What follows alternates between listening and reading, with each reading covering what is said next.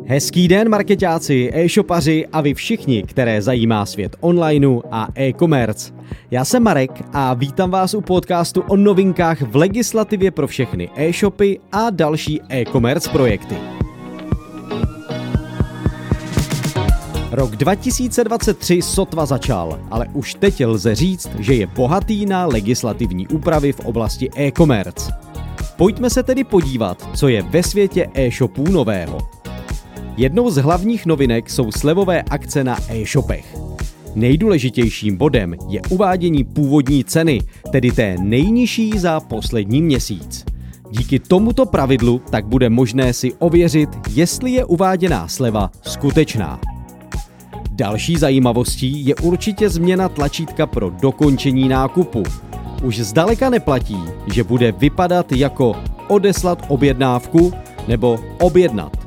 Důraz se v tomto případě klade na zákazníka a jeho povinnost objednávku zaplatit, takže výzva k akci by měla znít například takto. Objednat s povinností platby. Podstatnou změnou je také uvádění recenzí. Nově je váš systém totiž musí umět ověřovat. To znamená, že každá recenze by se měla vztahovat ke konkrétní objednávce. Z internetu tak zmizí uměle vytvořená hodnocení nebo ta skopírovaná z jedné jazykové mutace webu do druhé. Další novinkou je personalizace cen. Pokud váš e-shop používá různé ceny na základě předchozího chování, je potřeba zákazníky o této skutečnosti informovat.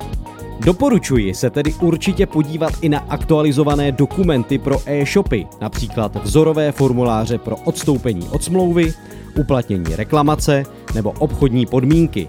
Aktuální materiály najdete například v nápovědě ShopTetu. Tyto novinky v legislativě určitě projděte detailně.